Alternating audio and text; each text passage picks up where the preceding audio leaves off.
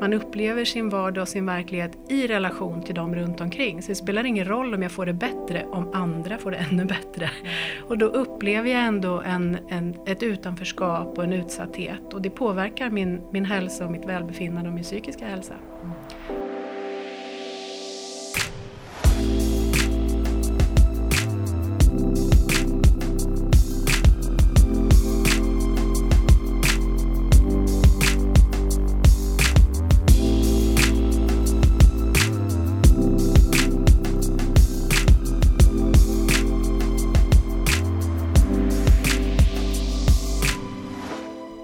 Viktigt är det att människor i ett land eller i en region har en god hälsa? På vilka olika sätt kan man arbeta med att få ut den goda informationen och nå fram utan pekpinnar? Detta och mycket mera handlar Region Sörmlands HR-podd om i detta avsnitt där vi möter Mia Weidal. Jag heter Katrin Nagander och är HR-poddens redaktör och programledare. Välkommen Mia! Men tack Katrin! Vad spännande att ha dig här. Jag tänkte att du skulle få börja med att berätta lite vem du är och vilket uppdrag du har. Mm.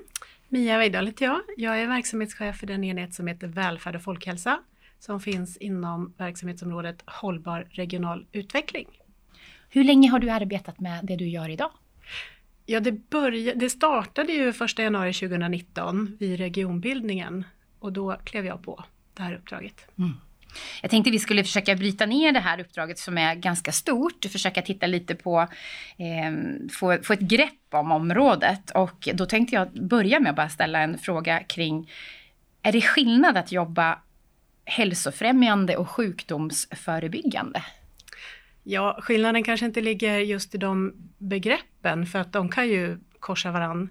Men det är ju skillnad att jobba för att undvika ohälsa och att jobba för att öka hälsa. Eh, vi pratar ju om förebyggande arbete och då är det ju någonting man vill undvika. Sen pratar vi om främjande arbete och då är det ju någonting som man vill stärka. Är det någonting som du kan säga som du kan ge som exempel vad, vad som skulle kunna vara förebyggande och vad som skulle kunna vara främjande?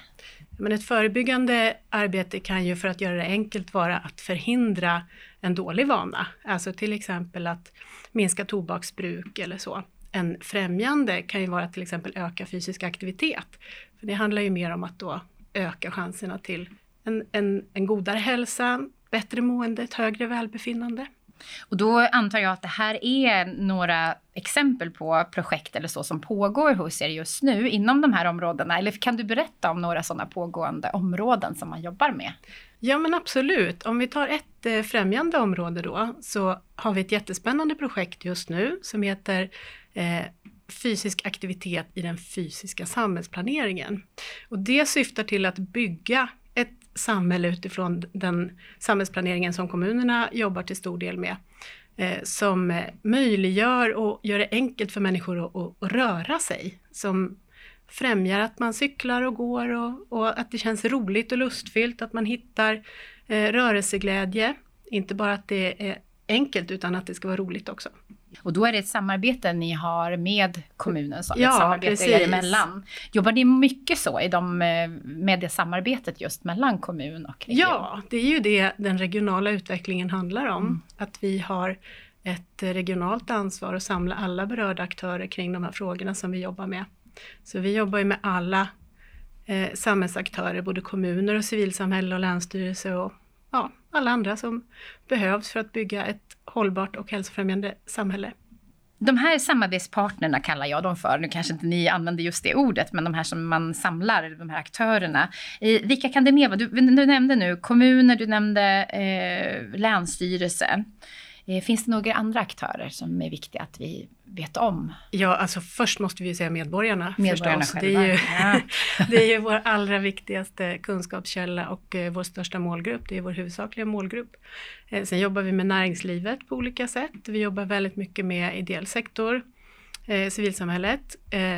Där kan vi säkert göra ännu mycket mer, men det är en väldigt spännande aktör som också gör oerhört stor mm. nytta och stärker upp det gemensamma arbetet för en god hälsa.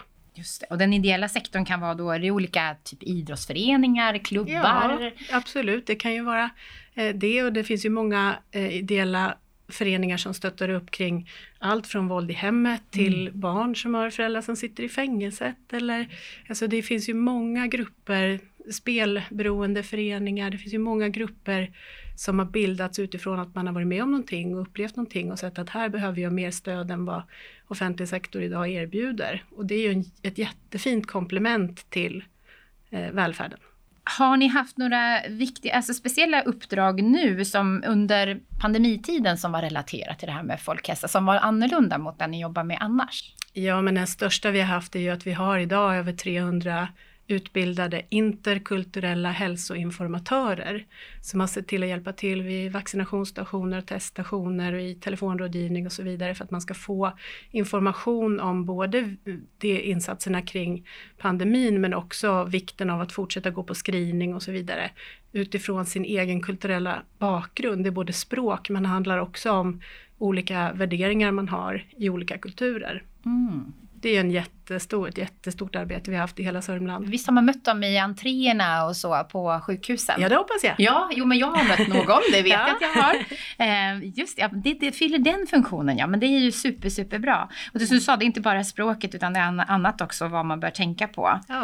Eh, det är ett sätt att nå ut. Kan du beskriva några andra sätt som man når ut, på vilka olika sätt man når ut till medborgarna med den här informationen och det här förebyggande arbetet och främjande arbetet? Ja, det finns ju, det finns ju naturligtvis många sätt att att informera och försöka och stötta individerna.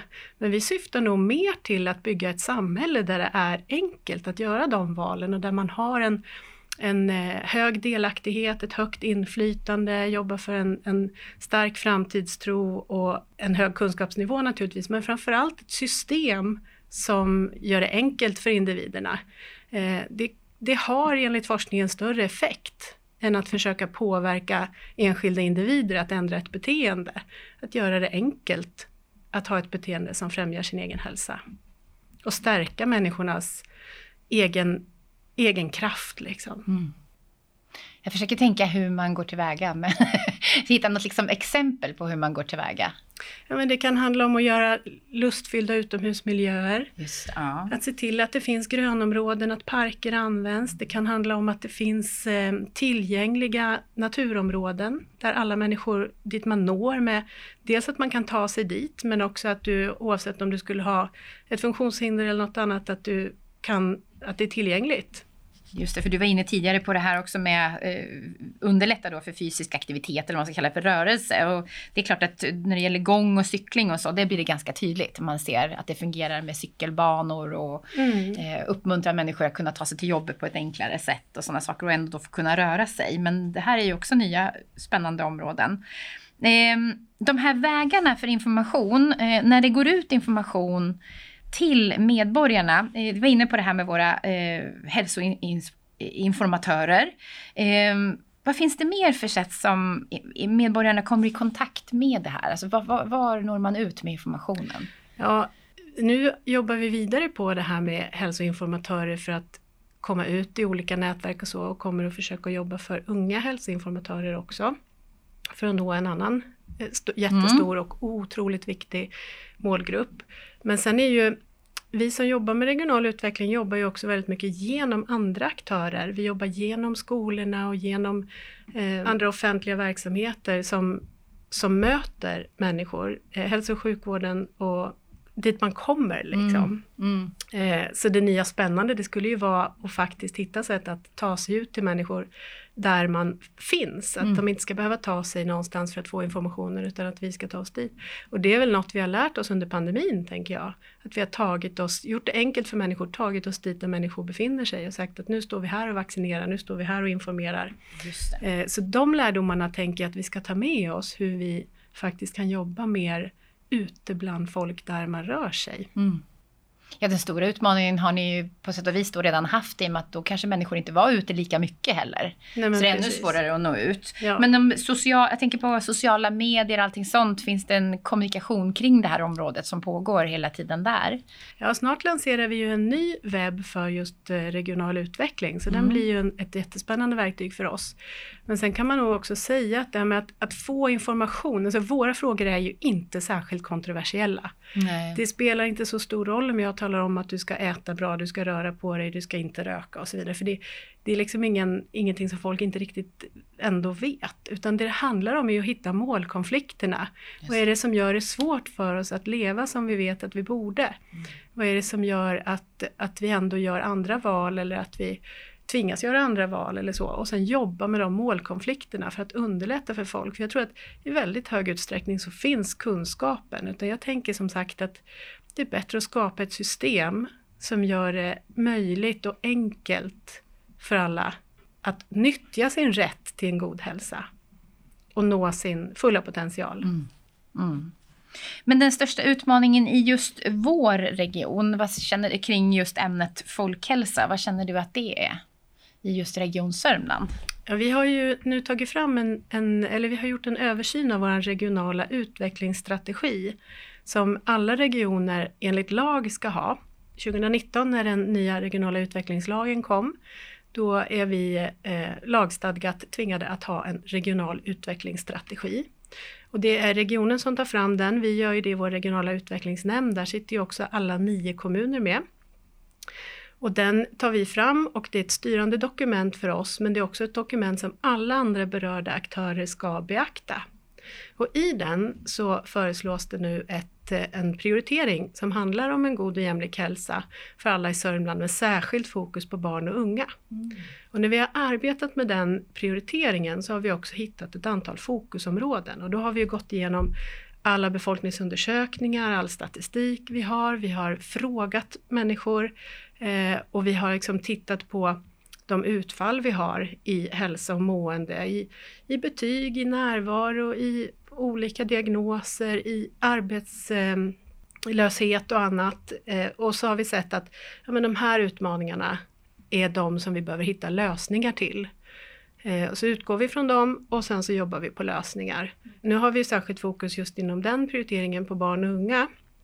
Men det handlar ju väldigt mycket om den psykiska hälsan och det handlar väldigt mycket om levnadsvanorna, framförallt kanske övervikt och fetma och fysisk aktivitet. Mm. Där är det ju lite uppströms med teknikutveckling och annat att jobba. Mm. Eh, och vi ligger inte superbra till i Sörmland. Sen har vi också en en hög relativ barnfattigdom. Eh, barnfattigdomen minskar men i, i relation till andra så ligger vi inte bra till.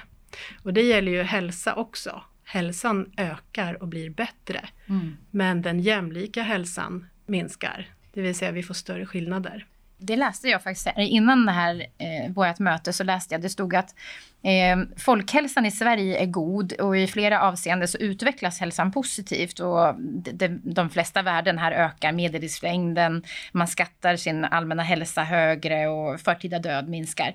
Men så stod det också att resultatet visar emellertid fortsatt ojämlikhet gällande hälsa mm. i landet. Så det är spännande att du tar upp det, för det var just det lilla utdraget jag hittade som jag tänkte jag skulle fråga kring. Men där ser vi att vi har våra utmaningar självklart då i, i Sörmland också. I Sörmland, mm. i Sverige, ja, i världen. I, ja, så är det just att överallt. klyftorna ökar. Och ja. det, I det nationella folkhälsomålet så står det att vi ska minska de påverkbara klyftorna inom en generation och det är ju en superutmaning. Oh mm. eh, eftersom det inte ser ut att gå åt det hållet, att vi minskar klyftorna. Men det är jätteviktigt, för det vet vi ju alla, det är bara att gå till sig själv. Man upplever sin vardag och sin verklighet i relation till dem runt omkring. Så det spelar ingen roll om jag får det bättre, om andra får det ännu bättre. Nej. Och då upplever jag ändå en, en, ett utanförskap och en utsatthet och det påverkar min, min hälsa och mitt välbefinnande och min psykiska hälsa. Mm. Och det påverkar också hur jag beter mig mot andra människor och vilka livsval jag, jag gör. Mm.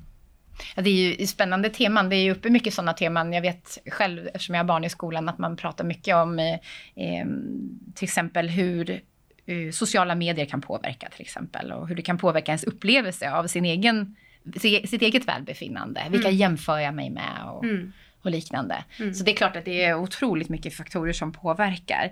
Men eh, vad, vad, tror du är liksom det avgörande för att uppnå en, en god och jämlik hälsa just i vår region? Skulle du kunna ringa in någonting som tänker det här är det absolut viktigaste? Men jag tror ju att det absolut viktigaste är att vi jobbar tillsammans i ännu högre grad än vad vi gör. Så jag tror att det handlar verkligen om att få in eh, ett förhållningssätt och ett sätt att tänka på de här frågorna i precis allt vi gör. Det spelar ingen roll om vi ska bygga ett nytt bostadsområde, om vi ska anlägga någon, någon ny sporthall eller om vi jobbar med digitaliseringen eller har vi med det här förhållningssättet i allt vi gör så förflyttar vi oss åt rätt håll. Jag tror som sagt väldigt mycket på ett samhälle som främjar hälsa där vi också tar med den sociala samhällsutvecklingen i tanken och inte bara liksom lite hårdare värden utan att vi mm. tänker in det. Och det är ju precis det som det regionala utvecklingsarbetet syftar till. Vi jobbar ju jättemycket över enhetsgränserna och ska berika varandra med våra olika kompetenser och våra sakområden, vad vi är duktiga på.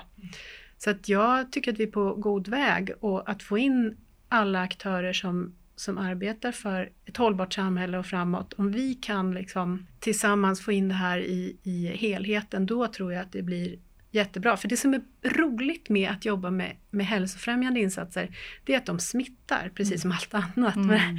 Börjar du liksom träna och du får in goda vanor där, ja då kommer du också så småningom att äta bättre och du kommer att sova bättre. Du kommer att få eh, mindre stress. Så det liksom, de följs ju åt. Så det är ju roligt att börja med det som är eh, lättast och mest lustfyllt.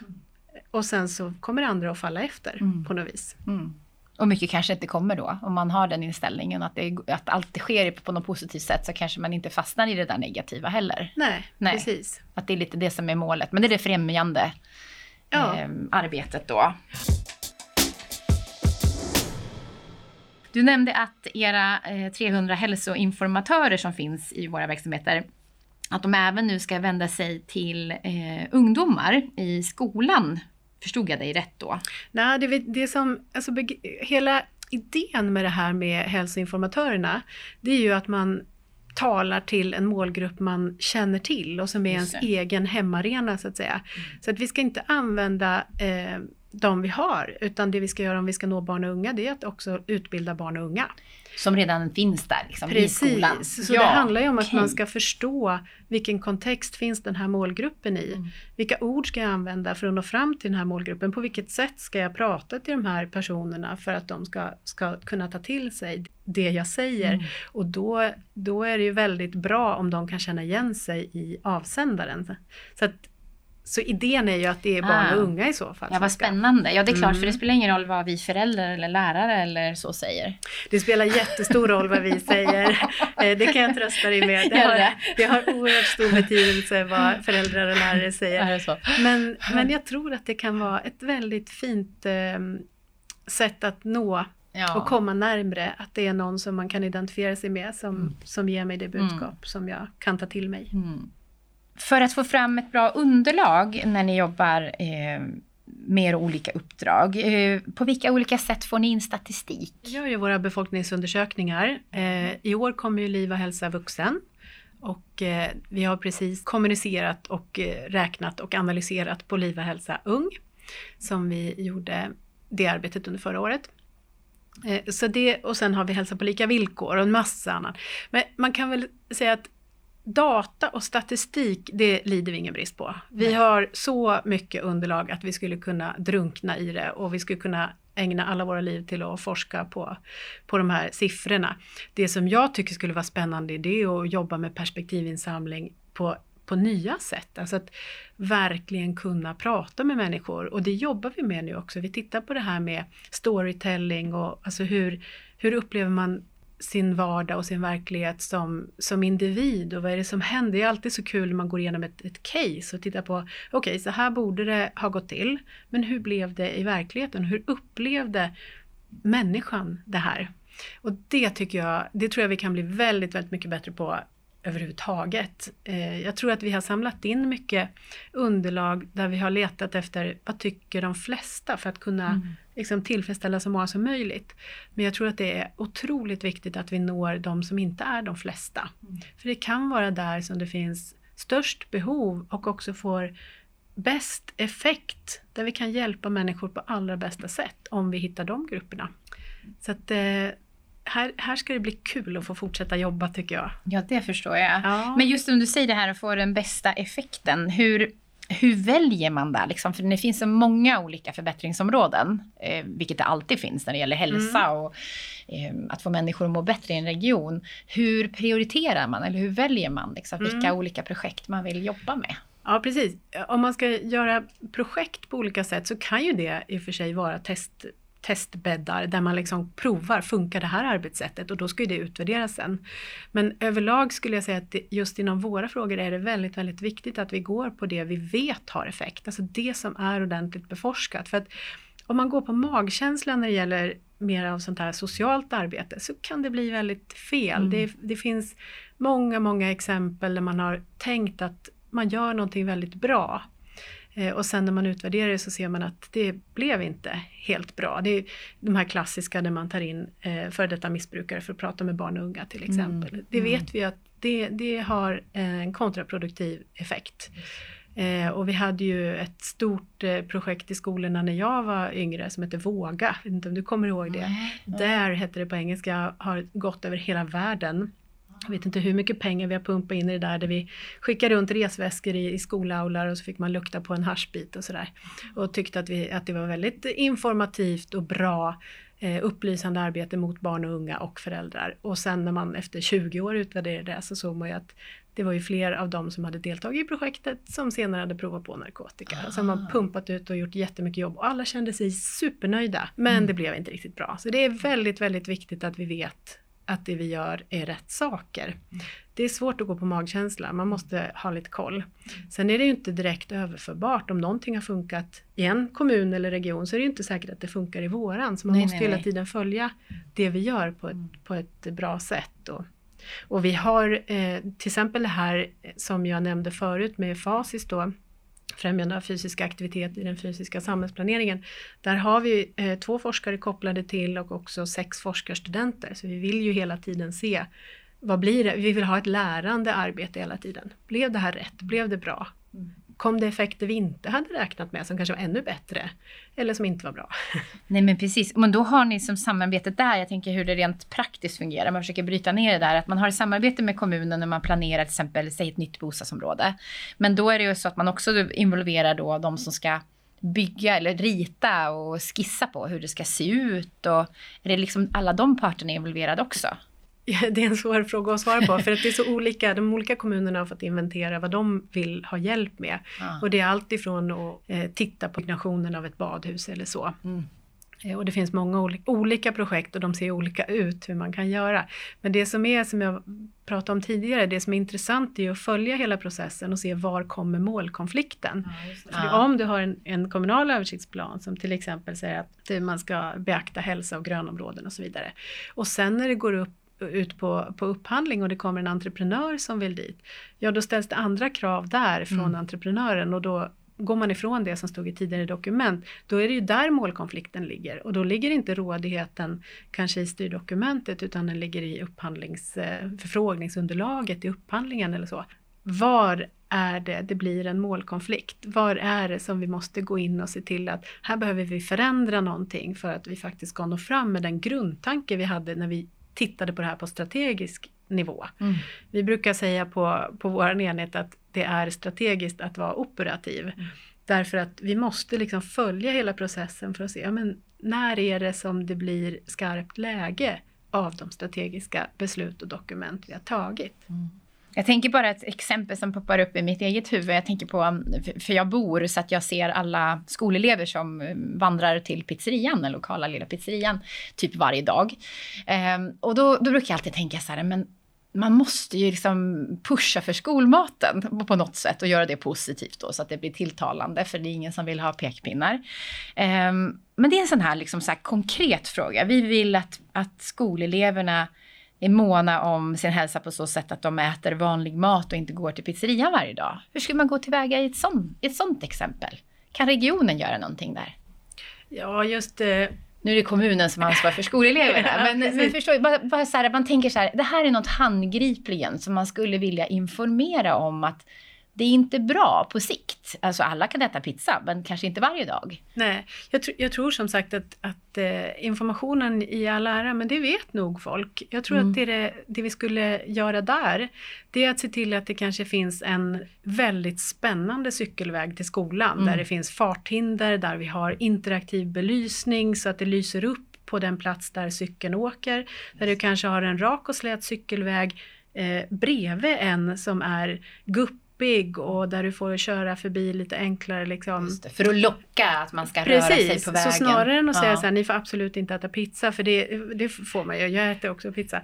Eh, så skulle vi nog, ska vi nog jobba eh, från andra hållet tänker Kompensera, jag. Kompensera, ja men ja, det är bra liksom. Ja men precis. Mm. Och naturligtvis så ska vi se till att det finns bra råvaror och mm. att vi har bra offentliga måltider, mm. absolut.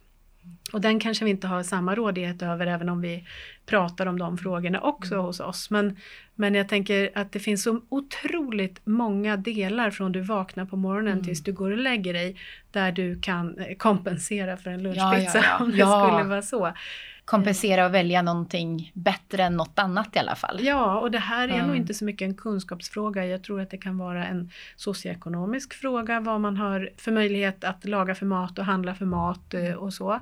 Det kan handla om en kulturell fråga och det kan handla om en massa olika saker där man kan jobba med att öka kompetenser kanske snarare än kunskaper och, mm. och lära barn och unga att laga mat och, och tycka att det är roligt att mm. laga mat kanske skulle vara bättre än att tala om vad man inte får göra. Väcka intresset ja. Ja det handlar ja, det jättemycket om.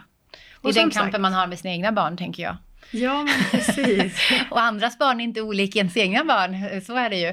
Nej, men att väcka intresset och att förstå, och det som du säger, inte bara kunskapen, för kunskapen kanske ofta kan ses som en pekpinne om man försöker förmedla kunskapen.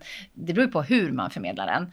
Eh, men att att man ska uppleva det som någonting lite mer lustbetonat. Ja precis, för det finns ju mycket, det, finns, det är ju också en kunskap mm. om vad som är mm. bra. Vi behöver ju mm. inte bara mm. förmedla liksom, kunskap om vad som är risker utan Nej. det som är spännande när man pratar om risker och skydd, som man gör i, i min värld då, det är att skydd har otroligt mycket mer kraft än vad risken har i styrka. Mm. Om man skulle ställa en riskfaktor och en skyddsfaktor bredvid varandra så är skyddet mycket mer kraftfullt.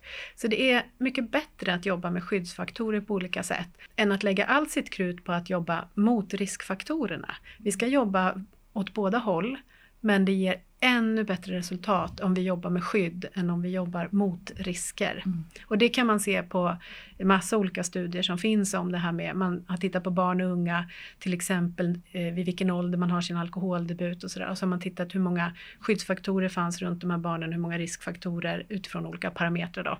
Och så har man sett att ja, men det spelar inte så stor roll om du har väldigt mycket risk om du också har väldigt mycket skydd. Nej, det. Eh, och det spelar inte så stor roll om du har en skyddsfaktor bara om du har många riskfaktorer. Men skydden är liksom, de, de stärker upp så oerhört mycket.